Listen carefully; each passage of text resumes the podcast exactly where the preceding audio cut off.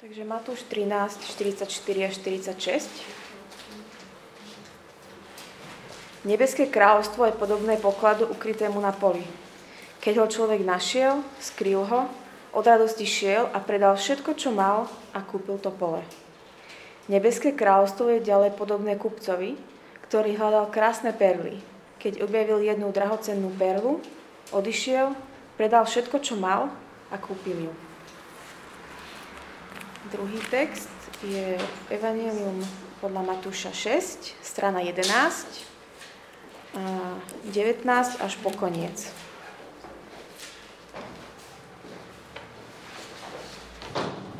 Nezhromažujte si poklady na zemi, kde ich zožiera hrdza a mole a kde zlodeji vnikajú a kradnú. Zhromažujte si poklady v nebi, kde ich nezožiera ani hrdza, ani mole a kde zlodeji nevnikajú a nekradnú. Veď kde je tvoj poklad, tam bude aj tvoje srdce. Lampou tela je oko. Ak teda bude tvoje oko čisté, celé tvoje telo bude plné svetla. Ak, je tvoje oko, ak tvoje oko bude zakalené, celé tvoje telo bude plné tmy. Ak teda svetlo v, te, v tebe je tmou, aká veľká bude sama tma? Nikto nemôže slúžiť dvom pánom. Buď jedného bude nenávidieť a druhého milovať, alebo k jednému bude lipnúť a druhým pohrdať. Nemôžete slúžiť Bohu i mamone. Preto vám hovorím, nebuďte ustarostení o svoj život, čo budete jesť a piť, ani o svoje telo, čo si oblečiete. Či nie je život viac ako jedlo a telo viac ako odev? Pozrite sa na nebeské vtáky. Nesejú, nežnú, nezhromažďujú obilie do sípok a váš nebeský Otec ich živí. Či vy nie ste oveľa viac ako oni?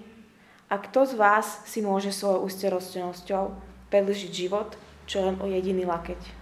A prečo ste takí ustarostení o oblečenie? Pozorujte polné lalie, ako rastú. Nenamáhajú sa a nepradú. No hovorím vám, ani Šalamún sa v celej svojej sláve neobliekal tak, ako hoci ktorá z nich. Keď teda Boh takto oblieka trávu na poli, ktorá dnes je a zajtra ju hodia do pece? Či neoblečie oveľa skôr vás, vy maloverní? Nehovorte teda ústerostene, čo budeme jesť, čo budeme piť, čo si oblečieme. Veď toto všetko zháňajú pohania. A váš nebeský Otec predsa vie, že to všetko potrebujete. Hľadajte však najprv Božie kráľovstvo a jeho spravodlivosť a toto všetko sa vám pridá. Nebuďte teda ustarostení o zajtrajšok, lebo zajtrašok sa o seba postará. Každý deň má dosť vlastného trápenia.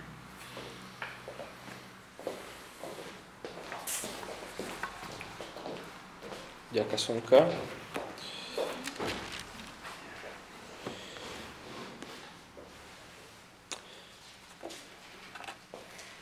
Budem sa ešte modliť skôr, než sa vrhneme do toho textu.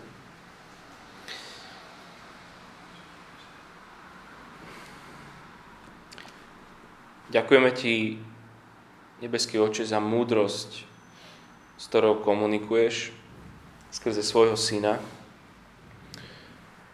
Ďakujeme Ti za jeho kázeň, ktorú môžeme postupne prechádzať, vidieť, čo, ako Ty tvoríš nový ľud.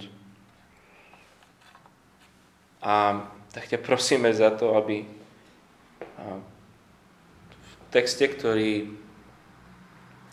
nie je zložitý vidieť a rozumieť, ale, ale text, ktorý je ťažké poslúchať, aby si nám dal možno extra dávku svojho ducha v tejto chvíli a otvoril naše uši, naše srdcia.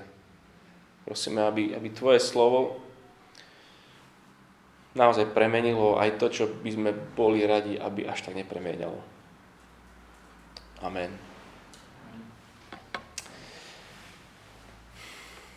Aký vplyv dosiahol Ježiš? Ako vyzerala, ako, ako žila prvá církev? Niektorí z nich osobne počuli Ježiša Krista jeho kázať, napríklad túto kázeň.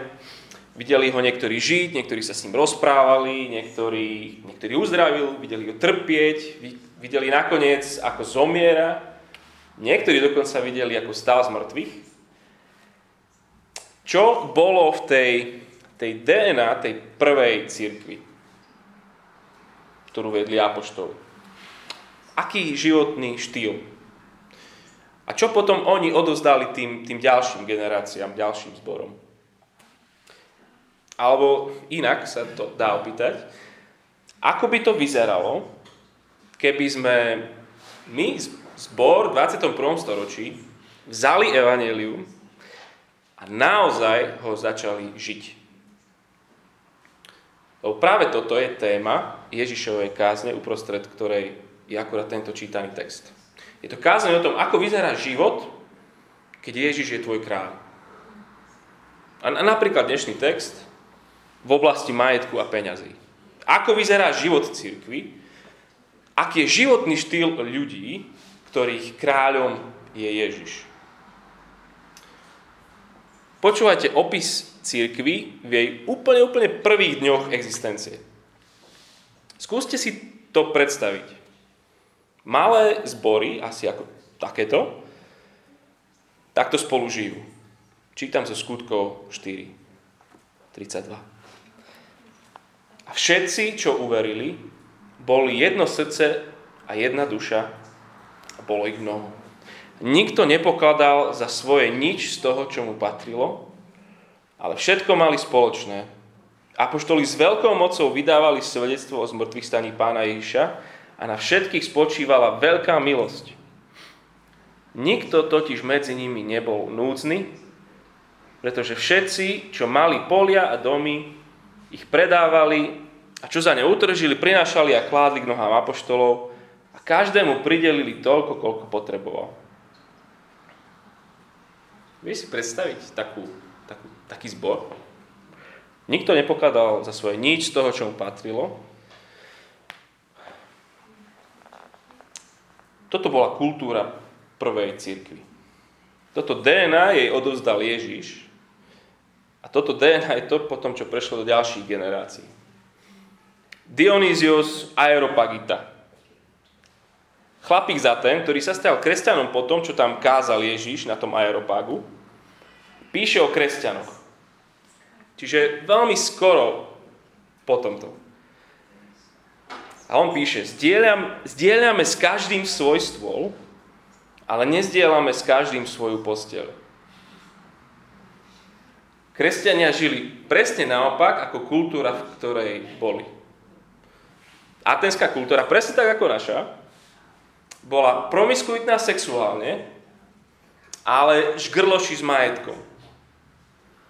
Kresťania boli žgrloši sexuálne, ale promiskuitní s peniazmi. Kresťania boli zretelne kontrastnou komunitou. Presne naopak. Čo bolo charakteristické o kresťanoch, sa pýtajú? No tak sexuálna zdržanlivosť a štiedrosť v peniazoch. A rôzni apologeti kresťanstva si v týchto prvých storočiach snažili presvedčiť svojich panovníkov, že kresťanstvo je, je dobré pre ich spoločnosť, že nerozvracia spoločnosť, lebo za to ich obviňovali, že títo kresťania to len jedného Boha majú, to je nebezpečné, to je zle. Ale že naopak, že, že títo kresťania sú, sú dobrí pre spoločnosť. Tak počúvajte, čo napísal v roku 124, čiže ďalšia generácia po tomto, Aristides Atenský, svojom pádovníkovi, ktorý bol vtedy cisár Hadrian. Takto obhajuje vieru. Kresťania milujú jeden druhého. Od vdov svoj záujem neodvracajú a siroty zachraňujú. Ten, ktorý má, dáva tomu, kto nemá, bez vystatovania sa. A keď stretnú cudzinca, pozvú ho domov a radujú sa z neho ako z vlastného brata, pretože pre nich je bratom nie podľa tela, ale podľa ducha v Bohu. A ak niekto z nich, ak niekto z ich chudobných odíde z tohto sveta, každý z nich podľa svojich možností si všíma potrebu a postará sa jeho pohreb. A ak počujú, že jeden z nich je vo väzení alebo trpí kvôli menu ich Mesiáša, všetci sa starostlivo postarajú o jeho nevyhnutnosti a ak je to možné, vykúpia ho a oslobodia. Ak je medzi nimi niekto, kto je chorobný, chudobný a núdzny, no nemajú pre neho jedla nazvyš, postia 2-3 dní aby sa postarali o jedlo núdznemu. Wow. Že, že, že 2-3 dní nejedia, aby to, čo mali na tie 2-3 dní, aby, aby niekomu dali. Si vieš predstaviť? A ešte aj ľudia, ktorí sa snažili škodiť kresťanom, taký cisár Julian, to už bolo 4. storočie, a dostával neskôr privlastok, že, že, že odpadlík. Cisár Julian odpadlík. Videl bezbrehú štedrosť kresťanov. A dokonca aj voči nekresťanom, bedárom a sírotám Ríma, ktorému on bol vladár. A videl to a nevedel si s tým rady. Túžil církev zničiť a tak založil projekt štátnej pohanskej církvy. Konkurenciu. Tak ich vytlačím z trhu. Chcel, aby tá jeho napodobenina bola tiež taká štedrá, tiež tak sociálne angažovaná, no skrachovalo mu to ešte, ešte za, za jeho života. Neprekonal kresťanov. Takúto štedrosť, akú mali oni, nedokázal postaviť na pohanských, na bohoch a pohanských filozofoch svojim pokusom zničiť církev vlastne dokázal, že evanelium vytvára úplne novú kultúru. Hĺbšiu premenu, radikálnejšiu obeď, ako hociaké iné náboženstvo. Pretože uprostred kresťanstva stojí nekonečne štedrý Boh, ktorý dáva svojho jediného syna. A ešte aj z neho, z toho jediného slávneho milovaného syna, strhali posledné šaty a jeho posledný kúsok majetku si rozdelili v hre. Ježiš sa vzdáva všetkej svojej slávy, nárokom moci. Dá svoj život ako výkupné za mnohých. Tento syn, tento kráľ Ježiš tomto našom texte stojí na kopci a káže o tom, aký vplyv má jeho kráľovstvo na majetok. Vtláča to prvé DNA do tých učeníkov. Takže to, čo on teraz učí, strašne ovplyvnilo tých ľudí, tú prvú církev. A išlo to generáciu, generáciu, odovzdávalo sa to, odovzdávalo. Takže čo také učí, že to prvej církvi vtlačilo takýto životný štýl? Pozorne čítajme tie slova, lebo, lebo my sme takýto životný štýl strátili. Ja, ja takýto životný štýl nemám. V cirkvi, o cirkvi dnes nikto nehovorí, že to je tá najšedrejšia skupina ľudí pod slnkom. A to vtedy, to, tá, tá prvá církev, to nebolo, že len romantické obdobie prvej církvy, až vtedy, vtedy všetko tak funguje super, ale že to išlo proste až, až v 4. storočí ešte vidím, že stále to bolo to, čo ich charakterizovalo. A toto už dávno nie je typická vlastnosť. Ježiš tu v týchto veršoch svoju, svoju vznikajúcu církev varuje a vyzýva. Všimajte si ten tón jeho slov. Verš 19. Nezhromažďujte si poklady na zemi. Varuje ich. Tu ich buď zožierie hrdza, alebo mole, alebo ich niekto ukradne. Verš 22. Pozor, aby tvoje oko... Pozor, na čo pozeráš. Na čo si zameraný, aké sú tvoje ambície v živote. Aby neboli tmou. Váruje. Túžiš po nesprávnych veciach? Tak, tak nebudeš vidieť na cestu svojho života. Budeš žiť v tme. Pozor, pozor. 24. Nikto nemôže slúžiť dvom pánom. Nemôže slúžiť Bohu aj peniazom. Každý to už skúsil a nikto nebol úspešný. Vzájomne sa vylučujú. Neskúšaj to, nerob to. Varuje. A preto v tej druhej časti, od toho verša 25, vyzýva. Tak začínajú tie verše. Preto vám hovorím, nebuďte ustarostení. 5 krát to tam povie. V tých pár veršoch 5 krát povie, nebuďte ustarostení, nebuďte ustarostení. Otec sa o svoje deti postará. Hľadajte v prvom rade Božie kráľovstvo, život pod pánom kráľom Ježišom a jeho spravodlivosť a ostatné sa postará. Čiže že varuje vyzýva.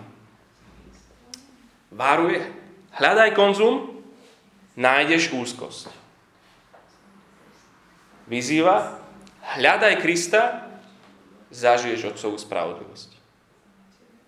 Tak to prvé. Hľadaj konzum, nájdeš úzkosť.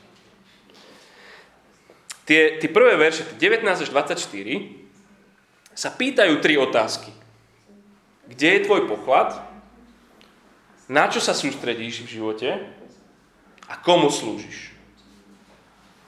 A v teste sú vždy dve otázky. Multiple choice. Kde je tvoj poklad? Možnosť A na zemi, možnosť B v nebi. Na čo si v živote zameraný? Za A na veci podriadené Bohu, za B na veci nepodriadené Bohu. Komu slúžiš? Za A peniazom, za B Bohu. To písané tak, aby sa testoval počas toho, ako to čítaš. Takže, čo ti vyšlo? Jak si naskoroval? Kde je tvoj poklad? Na čo si v živote zameraný? Komu slúžiš? Ježiš varuje. Vidíš to nebezpečenstvo? Vidíš to nebezpečenstvo? A vieš čo? Stavím sa, že nevidíš. Materialista nikdy nevidí, nevidí, že peniaze sú jeho problém. Ľudia sami ako kazateľovi niekedy spovedajú. Niekedy spontánne a niekedy je to plánovanie, že prídu sa nejak vyspovedať. Ešte mi nikdy nikto nepovedal, že má problém s chamtivosťou. Vieš, som chamtivý. A to vždycky iní s tým majú problém. To tí, čo sú bohatší odo mňa, čokoľvek to znamená, vždycky tí bohatší majú s chamtivosťou problém. Ja nie som chamtivý, ja len chcem dôstojne žiť. Ja si len chcem kúpiť bývanie, chcem trochu pocestovať, chcem byť schopný chodiť na zaujímavé podujatia, nechcem v obchode preratávať, či si to môžem dovoliť, alebo nechcem, nemôžem dovoliť. Chcem, aby moje dieťa malo obyčajný štandard, taký, ako majú jeho spolužiaci. Proste ja, ja nie som chamtivý, ja len chcem dôstojne žiť. Slovák sa nikdy necíti bohatý. Ja som čítal jednu definíciu bohatstva, ktorá sa mi páčila a definícia hovorila, že spočítaj si všetky vodovodné kohútiky v domácnosti. Studená, teplá, umývačka, práčka, na záhrade, boiler, proste akýkoľvek prívod vody máš, tak si spočítaj. Keď máš, tak si bohatý, ak je tvoj súčet jeden a viac. Ak je tvoj súčet jeden a viac, si v top 55, si v top 15% najbohatších ľudí na svete. Aj záchod. Si v top 15% najbohatších ľudí na svete. Sme slepí, že toto je náš problém. Je proste v nás niečo, čo živí táto brutálne konzumná doba, vďaka čomu my proste nedokážeme žiť vôbec inak. Vôbec. Počas križiackých výprav vraj žoldnierov krstili tak, že, že keď sa ponárali pod tak držali svoj meč nad vodou. Odovzdali Kristovi všetko, len nie svoj meč. Lebo to vedeli, že to by, nebolo, to by sa nedalo. A dnes by sme asi mali začať krstiť tak, že, že keď krstíme, tak podržíme nad vodou naše peňaženky. Kristus, som tvoj, ale moje peniaze nezostanú moje. Môžeš mať všetko, ale na toto mi nešahaj. Náboženstvom našej doby je shopping. Najväčšími stavbami, katedrálami dneska sú nákupné centra. Naše túžby sa snažíme naplňať produktami. Na každú životnú situáciu je tu nejaký katalóg. Vlastniť znamená mať hodnotu, mať úspech, mať istotu, mať bezpečie, mať imič, mať možnosti, zážitky, potešenie. Ak motom osvietenstva bolo, že myslím, teda som, motom konzumuješ vlastním, teda som. Trúfne si povedať, že nie jedného medzi nami v tejto miestnosti, kto by nebol viac či menej zajatý tohto náboženstva. Marketing a reklama slubuje uspokojenie, ale ich cieľom je práve že vyvolať nespokojnosť. Dobrovoľne žijeme pod vládou tyrana. Ježiš mňa aj teba varuje, že nedá sa nasledovať Ježiša a milovať peniaze. Zhromažďovať si tu poklady. Na konci dňa moje srdce bude vždy nasledovať to, o čom snívam, po čom túžim. Kde je tvoj poklad, tam bude aj tvoje srdce. Kde je tvoj poklad? Je tvoj poklad v Bratislave? Toto je Ježišova téma. Peniaze a majetok. Keby som ja toľko kázal o peniazoch ako on, aby ste prestali chodiť. Možno, že preto je tu dneska tak menej ľudí. E, nikto toľko nekáže o, o majetku, ako, ako majetku a peniazoch káže Ježiš. Prečo to robí? Lebo nás pozná a vidí to nebezpečenstvo. Vidí zástupy, je tam mnoho zástupov, ako počúvajú a si hovoria, hm, to je zaujímavý ten Ježiš, to on tak múdro rozpráva ten Ježiš. Ale v jednom svojom príbehu pár strán prirovnáva týchto ľudí k zrnu, ktoré padlo do podlačia. Počúvajte, čo hovorí. Že oni síce slovo počúvajú, ale svetské starosti, mámenie bohatstva a žiadostivosť po ostatných veciach prenikajú dovnútra, slovo udusia, takže zostáva bez úžitku. On, on to vidí, Ježiš na, že najväčšou konkurenciou sú peniaze. Stavím sa, že my toto nebezpečenstvo si ani zďaleka tak neuvedomujeme, ako si to uvedomuje on.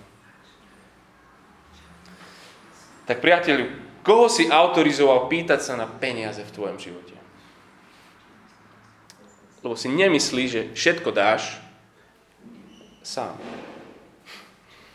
Komu si vykazateľný? Kto vidí že koľko, necháva, koľko si nechávaš a koľko dávaš. Chceš vedieť, kde je tvoj poklad? Pozri sa, kde míňaš. A je to nepríjemné, je to ťažké, je to tabu. Väčšie tabu než sex. O svojom sexuálnom živote vám každý porozpráva veľa.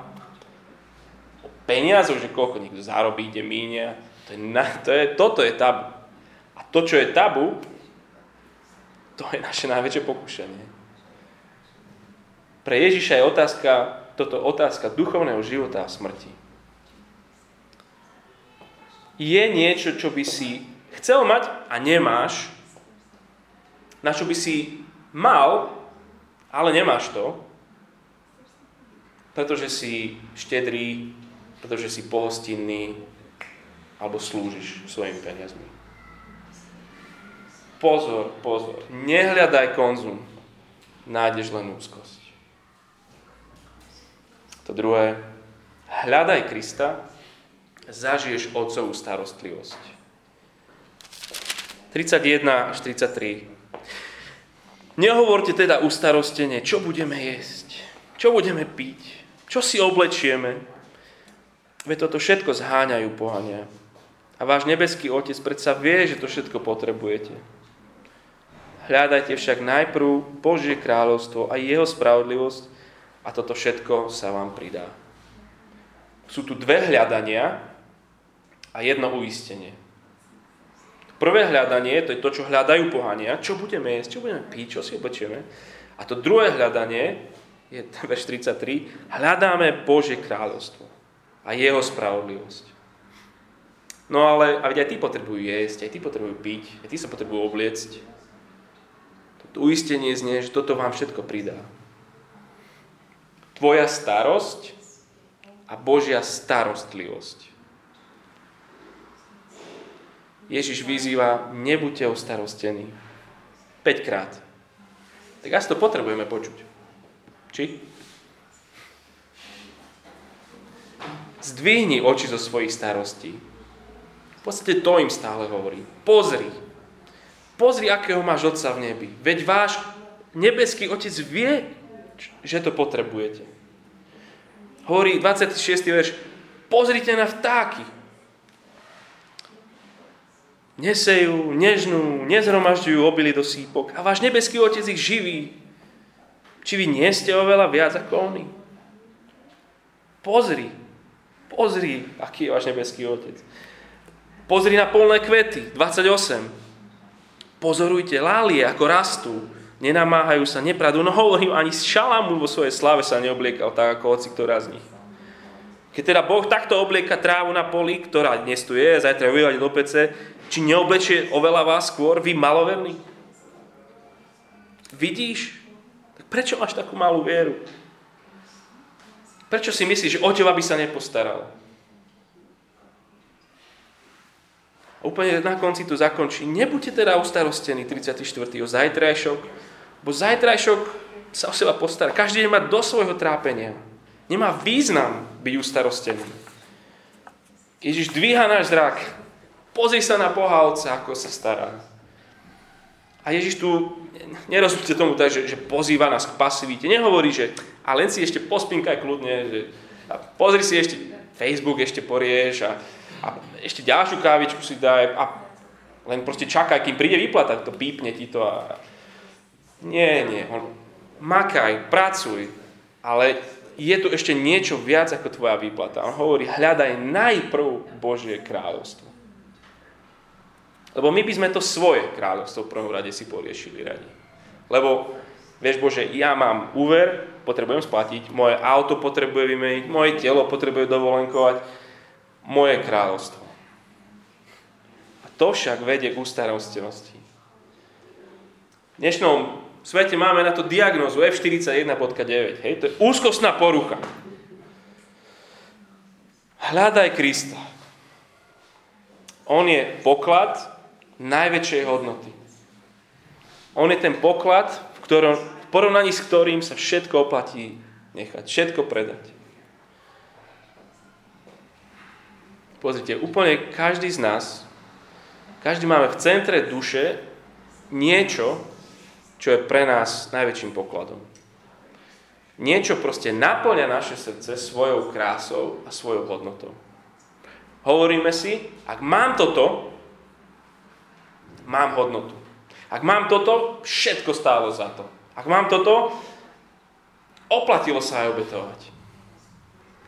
Niečo, na čo sa pozeráš a hovoríš si, je to vzácne. Ako v pánovi prstene, hej, že miláčik. Môj milášek. A nech to čokoľvek, čo si tvoja duša takto cení, toto sa stane tvojim pánom. Lenže Ježiš chce byť v centre tvojej duše. On je jediný, ktorý môže tvoje srdce naplniť skutočnou krásou a hodnotou. On je jediný, pri ktorom si naozaj môžeš povedať, že ak mám Ježiša, tak mám všetko. Ak mám Ježiša, tak mám hodnotu. Ak mám Ježiša, mám zmysel, mám, mám bezpečie. To, čo si slúbujeme od peňazí, to máme v Ježišovi. Svetý Augustín tak otvára svoju autobiografiu slovami Stvoril si nás pre seba a nepokojné je naše srdce, kým nespočíne v tebe. Nepokojné bude naše srdce, kým nespočíne v tebe. Ustarostené by Ježiš tu povedal. Budeš ustarostený, pokým nespočíne tvoje srdce v Kristovi. Tak ako sa môže Ježiš stať môjim pokladom? Takže uvidíš, ako on prišiel o všetko, aby teba získal. A nie, že by si bol taký lásky hodný. Presne naopak. Nie, že by si bol pre neho taký atraktívny a že preto to spravil. A nie, že by on mal profit z teba. Práve naopak. On kvôli tebe prišiel o všetko. Kvôli tebe sa stal neatraktívny. Kvôli tebe nenávidený.